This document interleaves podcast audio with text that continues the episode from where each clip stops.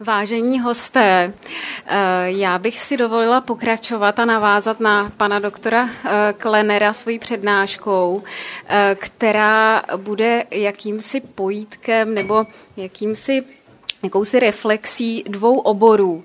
A jednak neurochirurgie, jakožto čistě přírodní disciplíny, a neuropsychologie, která je takovou hraniční disciplínou, která se nachází na pomezí humanitních věd a věd přírodních. Takže my bychom si tady povídali o neuropsychologii a tím se vlastně víc vrátíme od toho mozku, protože krve už bylo dost, takže vrátíme se zpátky k člověku a budeme si povídat víc o něm.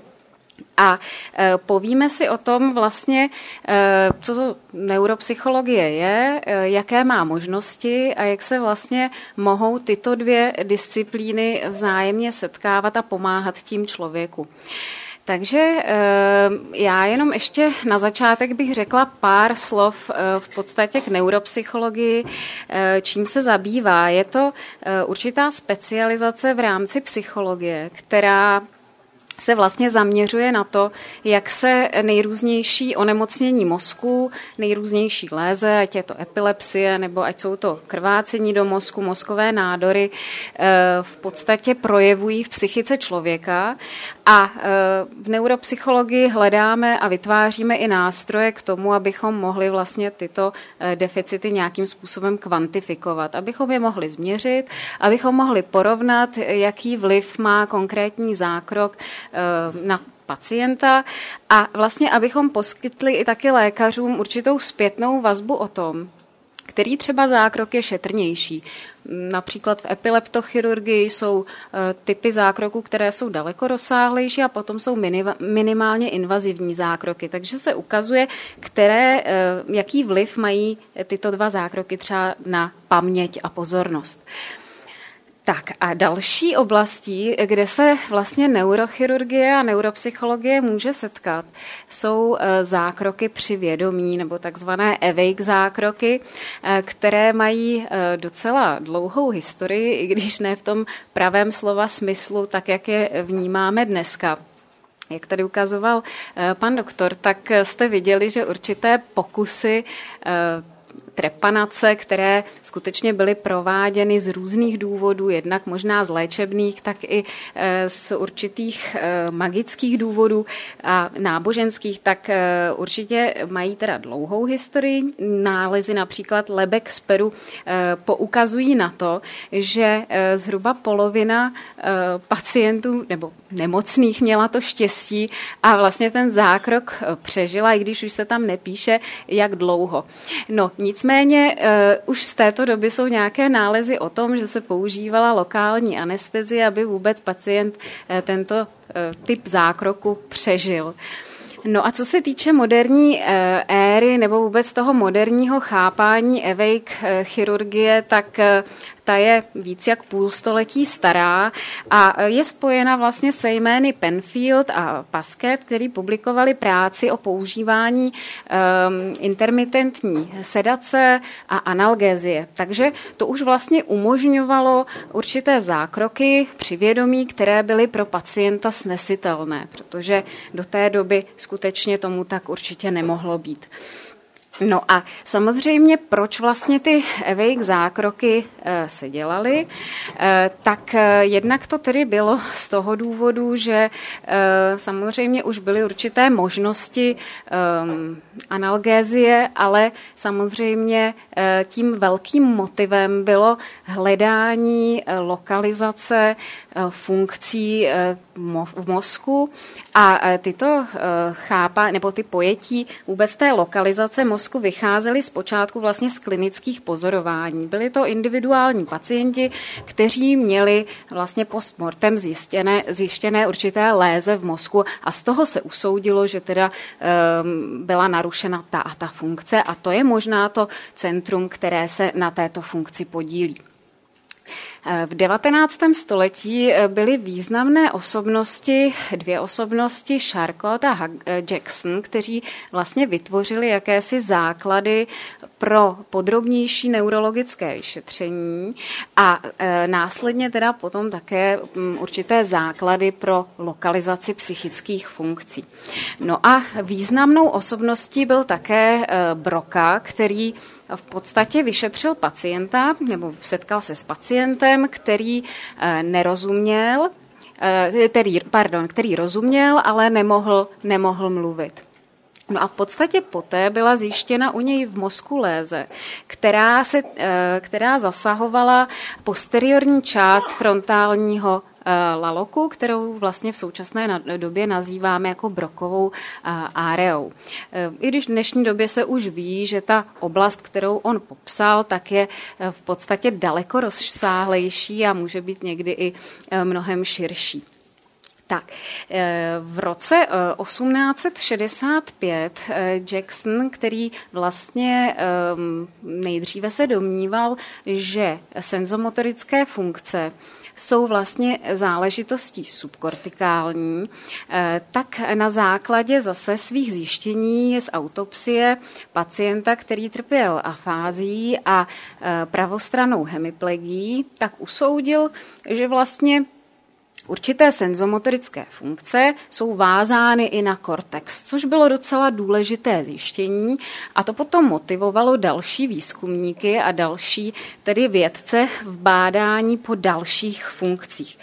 No a eh, oni v podstatě skoro v tu stejnou dobu eh, začali eh, Fritsch s Hitzigem eh, na pomocí svých tedy eh, nálezů a zkoumání. Bylo to tehdy testováno vlastně na zvířatech, myslím, že na psech, tak využívali ke svým pozorováním stimulaci mozku, přímou stimulaci, což teda byl docela pokrok. A oni zjistili, že jednotlivé pohyby, konkrétní pohyby, jsou vázány na určité malé okrsky kůry.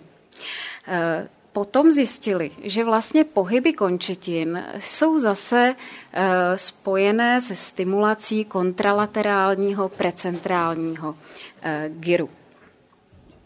E, v roce osmnáct set sedmdesát šest e, Wernicke publikoval práci, v níž vlastně popsal e, skupinu pacientů, kteří v podstatě mluvili, i když ne úplně srozumitelně, ale rozuměli. A vlastně on zjistil, že tyto léze, zase byla to skupinka několika málo pacientů, takže tyto léze jsou spíš vázány na jinou oblast, v podstatě na druhé straně mozku a v podstatě zjistil, že tedy je to ta posteriorní část, kde se stýká lalok temporální, parietální a occipitální. A e, také on rozvinul vlastně koncept, že určité projevy člověka, jako je třeba paměť nebo řeč a tak dále, tak e, mohou být zprostředkovány z, z, pomocí různých oblastí mozku. No a když už se posuneme do devatenáctého a dvacátého století, v podstatě na začátek dvacátého tak velmi významnou osobou, která posunula zase další pojetí a vnímání mozkových funkcí a jejich lokalizaci, tak to byli Penfield s Ferstrem, kteří studovali vlastně patogenezi a chirurgické postupy u epilepsie.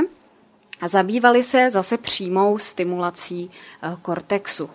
No a v podstatě Penfield byl v tomhletom velmi aktivní a on v podstatě tu přímou stimulaci využíval v léčbě epilepsie a to jednak teda k tomu, aby stimuloval epileptický záchvat, ale zároveň taky stimuloval různé typy reakcí a to jednak motorické, tak senzorické a zajímavé je i to, že on vlastně popsal různé fenomény, v podstatě psychiatrické fenomény, jako je například dejaví, jako jsou různé typy halucinací a tak dále. Takže on opravdu v tomto směru byl velmi produktivní. No a to, co posouvalo dál různé chápání tady těch lokalizací a evejk zákroků a různých přímých stimulací kortexu pacientů při vědomí, tak byly především tedy rozvoj anestezie, rozvoj tedy anestetik, další techniky a rozvoj dalších tedy mezioborových, další mezioborové spolupráce. A je zajímavé, že což už je opravdu několik desítek let, tak Penfield poznamenal, což si dovolím teda přečíst, že pacient musí být přivědomý a pozorný, když probíhá elektrická stimulace. Musí často pomáhat chirurgovi tím, že mu řekne, co cítí. Musí rychle varovat chirurga, pokud dojde k vyvolání aury či záchvatu. Pokud je plánovaná operace v dominantní hemisféře, musí číst, mluvit nebo psát, když chirurg zasahuje v oblasti, která je pro řeč zásadní. Takže to jsou v podstatě už docela historická slova, ale která v podstatě platí v určitém slova smyslu dodnes. Tak a pojďme se posunout dál vlastně do současnosti, pojďme si říct, co vlastně evejk zákroky jsou, jak vypadá celý ten proces a co vlastně to znamená, když takového pacienta chce neurochirurg operovat. Můžeme říct, že vlastně evejk zákroky jsou dneska součástí té neurochirurgické praxe a týkají se především pacientů, kteří mají nějaký nádor na mozku a týká se to teda určité subspecializace neuroonkologie, ale také jsou centra, která operují pacienty při vědomí, kteří mají třeba různé epileptické záchvaty nebo se používají u operací různých cévních malformací a tak dále. Takže opravdu ty indikace, ale nejčastější indikací jsou tedy nádory. To, co v čem je evejk zákrok náročný, tak já bych řekla, že vůbec asi největší nároky klade právě na tu mezioborovou spolupráci, kde úplně zásadní je určitě neurochirurg a také anesteziolog, protože ta anestezie je v tomto směru velmi složitá. O tom by vám asi nejlépe povyprávěla naše paní doktorka, která naše pacienty uspává a jde o to, abychom tedy garantovali a zajistili to, aby pacient necítil žádnou bolest, ale zároveň, aby byl dostatečně bdělý, aby nebyl ospalý, aby mu nebylo špatně a aby mohl v podstatě s neuropsychologem komunikovat. Takže v tomhletom směru je to velmi náročné. No a proč vlastně, jaké jsou ty motivy v současné době evejk zákroků? Je to o tom, že v podstatě, jak už říkal pan doktor Klener, tak určitě tím, že neurochirurgie ušla obrovský kus cesty. Dneska operují neurochirurgové běžně nádory, které by vůbec nebylo možné v minulosti operovat a pacienti by takový zákrok určitě nepřežili. Tak v podstatě a zlepšila se teda i onkologická léčba a další léčebné postupy, tak v podstatě pacienti se dožívají daleko, nebo přeži, ta prognóza je daleko optimističtější, než byla dříve. Takže opravdu daleko víc jde i o to, aby, i když pacient je teda odoperovaný, tak zároveň, aby byla zajištěná co nejmenší morbidita pooperační a aby tedy nebyl nějakým způsobem zásadně zasažený ten každodenní život. Takže to je velmi důležité říct. Evejk zákroky teda souvisí i s určitou základní myšlenkou a to je to, že je velmi obtížné vždycky zajistit všechny úkoly, které neurochirurgie má. Samozřejmě neurochirurg primárně chce resekovat co nejvíc tumoru, to je úplně jasné. Samozřejmě také chce pacientovi neublížit, to je taky jasné. No a chce taky minimalizovat nějakou pooperační, tedy nějaké problémy a chce taky zajistit co nejhladší návrat do běžného života. Ale velký problém je, jak toho vlastně dosáhnout. A zvlášť teda u mozkových nádorů je to velmi složité, protože jsou typy nádorů, které sice jsou hezky ohraničené, jak jste viděli na těch obrázcích, ale potom jsou taky typy nádorů, které vlastně žádné jasné hranice úplně nemají. A jsou typy nádorů, které taky vyrůstají v důležitých centrech jako, nebo v důležitých oblastech, jako je řeč, nebo paměť, nebo další e, psychické funkce. A e, tam potom už neurochirurg neví přesně, kde se třeba pohybuje a jestli pacientovi neublíží. Když si vezmeme v podstatě e, jednu jedinou psychickou funkci, jako je řeč, a podíváte se na e, opravdu zjednodušený model funkční neuroanatomie. Jednak teda oblastí, které se podílejí na produkci řeči, to znamená na spontánní řeči, na psaní a jednak na porozumění, a to jak slyšeném, tak psaném, tak je to opravdu veliká síť nejrůznějších oblastí, které jsou vzájemně propojené.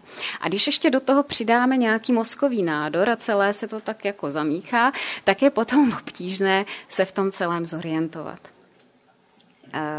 Co se týče tedy nádorů, tak jde především o to ochránit ta dvě základní centra. Na prvním obrázku vidíte, jak může vypadat léze, která, se, která způsobuje takzvanou Brocovu afázii. Na tom druhém obrázku můžete vidět zase oblast, která způsobuje právě tu Wernickeovu afázii.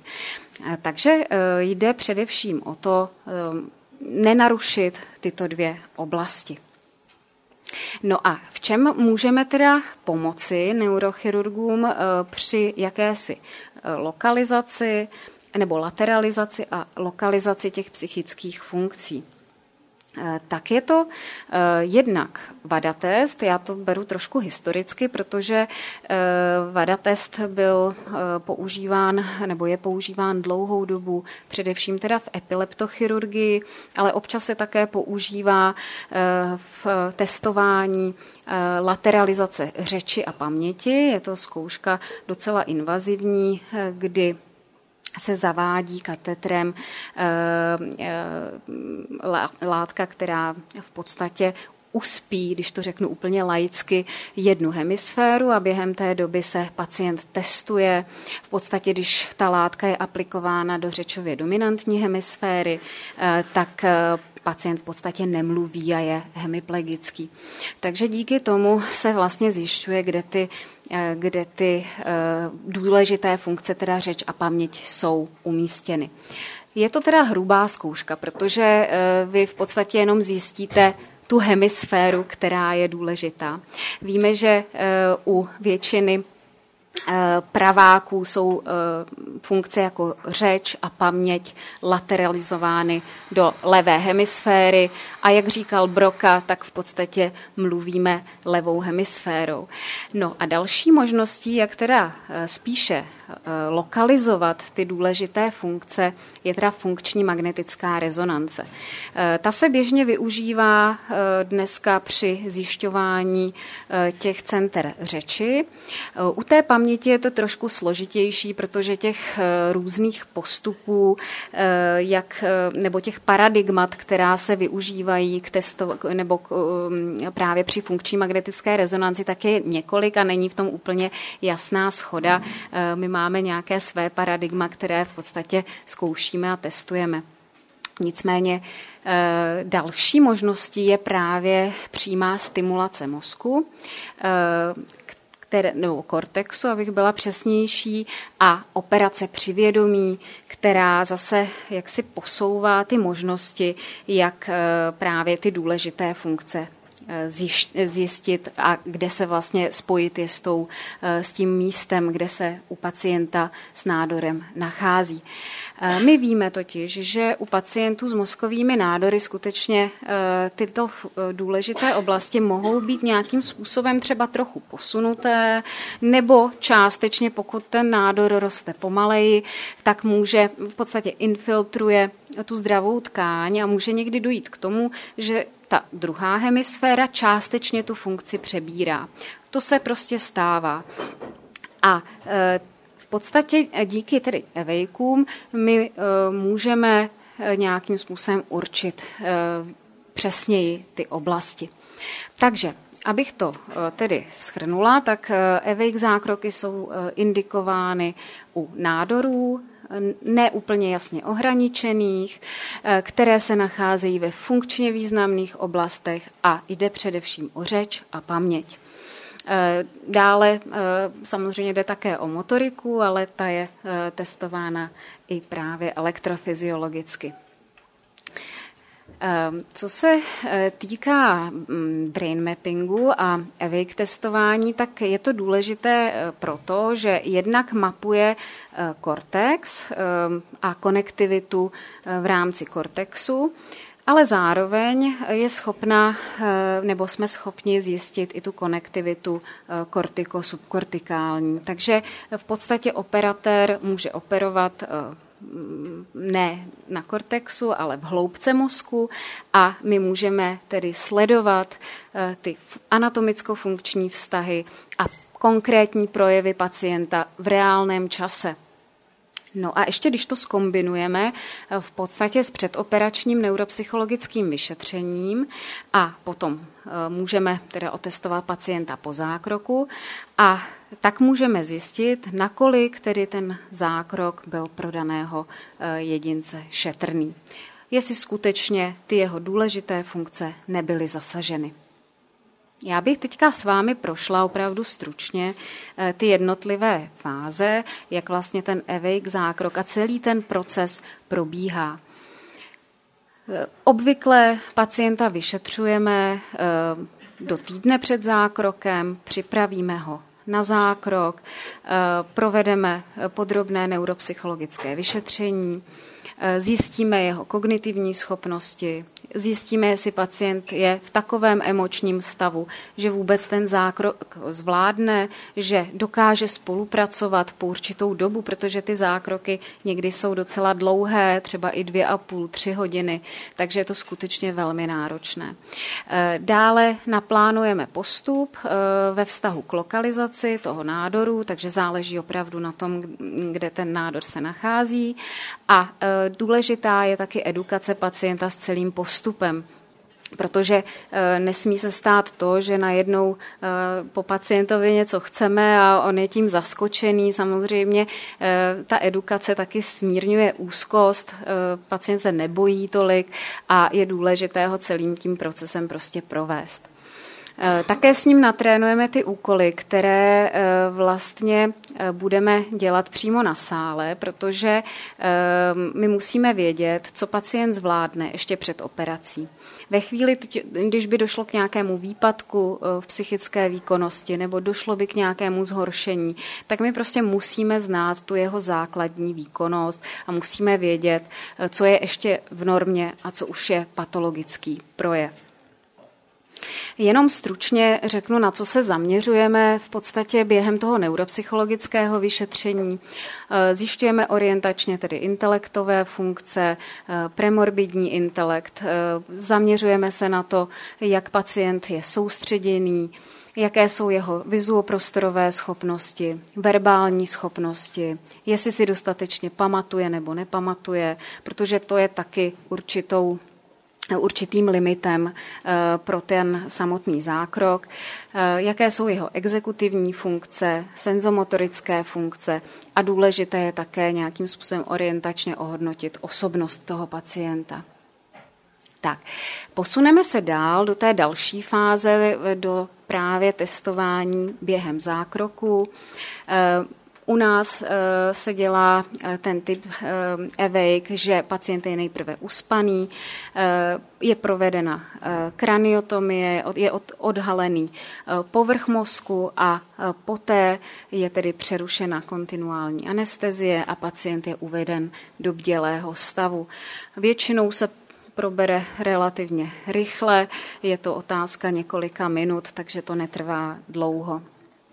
Tady vidíte uh, takový obrázek, jak to vypadá, jak je vlastně ten sál uspůsobený. Uh, tam vidíte kolegu pana doktora Šroubka, který uh, zrovna tady operoval. Takže uh, tak to vypadá celá ta, uh, celá ta situace. Tak a další fází, když se pacient probere, tak uh, následuje brain mapping. Je to tedy mapování kortexu. A jenom abych to stručně řekla, takže operatér v podstatě jak si vyřazuje určité oblasti postupně a během toho se testuje. Ve chvíli, kdy dojde k nějakému výpadku nebo k narušení, pacient nemůže mluvit, tak operatér ví, že v té dané oblasti není vhodné operovat. No a dál pokračuje, tedy když je proveden ten brain mapping, tak pokračuje dál operace. S pacientem je vlastně neustále udržovaná komunikace, většinou se začíná nějakým rozhovorem, dělají se různé úkoly na pojmenování, pacient může číst nějaký domluvený text, který pro něj není obtížný, ptáme se na různé informace ze života, ověřujeme informace z epizodické, semantické paměti, hodnotíme jeho spontánní projev, hodnotíme například funkce jako opakování a tak dále. No a ve chvíli tedy, kdy dojde k nějakým změnám, například dojde k narušení fluence, je tam nějaká porucha artikulace, je tam porucha pojmenování a tak dále, tak v tu chvíli je zákrok zastaven, a protože by vzniklo riziko poškození právě řečových funkcí. V tu chvíli je pacient znova uspán, je zavedena laryngální maska a pacient tedy dál, nebo zákrok je dokončen, lebka je zavřena a tím zákrok v podstatě končí. No a potom do týdne obvykle provádíme kontrolní vyšetření. Samozřejmě se počítá s tím, že ten mozek je také nějak oteklý, takže ta výkonnost nemusí být úplně nejlepší, ale obvykle zhruba po třech až šesti měsících už dojde k nějaké stabilizaci, pokud se teda nejedná o nějaký vysoce zhoubný tumor, tak většinou se pacienti zlepší, upraví a jsou přetestováni v podstatě ekvivalentními testy, abychom měli srovnání, co případně bylo či nebylo narušeno. No a samozřejmě je otázka, jestli teda awake zákroky vzhledem k té náročnosti ano či ne, protože opravdu je to jednak časově a jednak i personálně náročné, tak já nejsem schopná z naší zkušenosti na to stoprocentně odpovědět, ale je celá řada nejrůznějších studií, které se tímhletím tématem zabývaly a které skutečně výzkumně sledovaly skupiny pacientů, kteří podstoupili awake zákrok a pacientů, kteří nepodstoupili awake zákrok. A opravdu ty větší studie uzavírá centra, která se tady na ty zákroky specializují a mají několik desítek zákroků opravdu v těch skupinách zahrnutých, tak uzavírají, že opravdu awake zákroky s přímou stimulací jsou tedy vhodným a užitečným nástrojem právě pro ochranu psychických funkcí u těchto typů nádorů, které se nachází v centrech řeči. Takže já bych to chtěla shrnout. V podstatě můžeme říci, že teda awake zákroky nejsou úplnou novinkou, mají docela dlouhou historii, nicméně došlo docela k významným posunům, co se týče celého managementu awake operací. Samozřejmě posunuly se znalosti fyziologie, posunuly se znalosti o lokalizaci mozkových psychických funkcí. A samozřejmě víme, že teda awake zákroky nejsou nebo nejsou vhodné jenom proto, abychom ochránili pacienta, ale opravdu poskytují důležité informace a kritický vhled opravdu do komplexnosti funkcí mozku a nějakým způsobem tím posouvají i ty znalosti současných neurověd. Takže v tomto směru bych řekla, že to je i takový ten další přínos toho, že se tyto zákroky dělají. No a já bych chtěla ještě říct, že aby to tady nevypadalo, že jenom testujeme a že to je tak jako technické všechno a že jenom hodnotíme a vyšetřujeme. Samozřejmě my víme, že u pacientů, kteří mají mozkový nádor, tak je to opravdu zásadní životní informace. To je něco, co vám prostě obrátí život na ruby a musíte se s tím nějakým způsobem vyrovnat. Takže u pacientů jsou běžné různé psychické potíže, různé poruchy nálady a tak dále, různé kognitivní deficity ještě před zákrokem. Takže snažíme se o to opravdu, abychom nepečovali tedy jenom o tu chirurgii, a, ale také o pacienty jako takové v celé jejich celistvosti, s jejich rodinami, s jejich um, osudy, příběhy. Takže um, myslím si, že to je um, taková oblast velmi psychologicky a neuropsychologicky složitá, ale zároveň taky zajímavá. Takže já bych vám tímto chtěla poděkovat za nás, za oba. A na závěr tady takový malý kvíz. Zkuste říct a najít deset rozdílů. Takže tím bych skončila. Děkuju.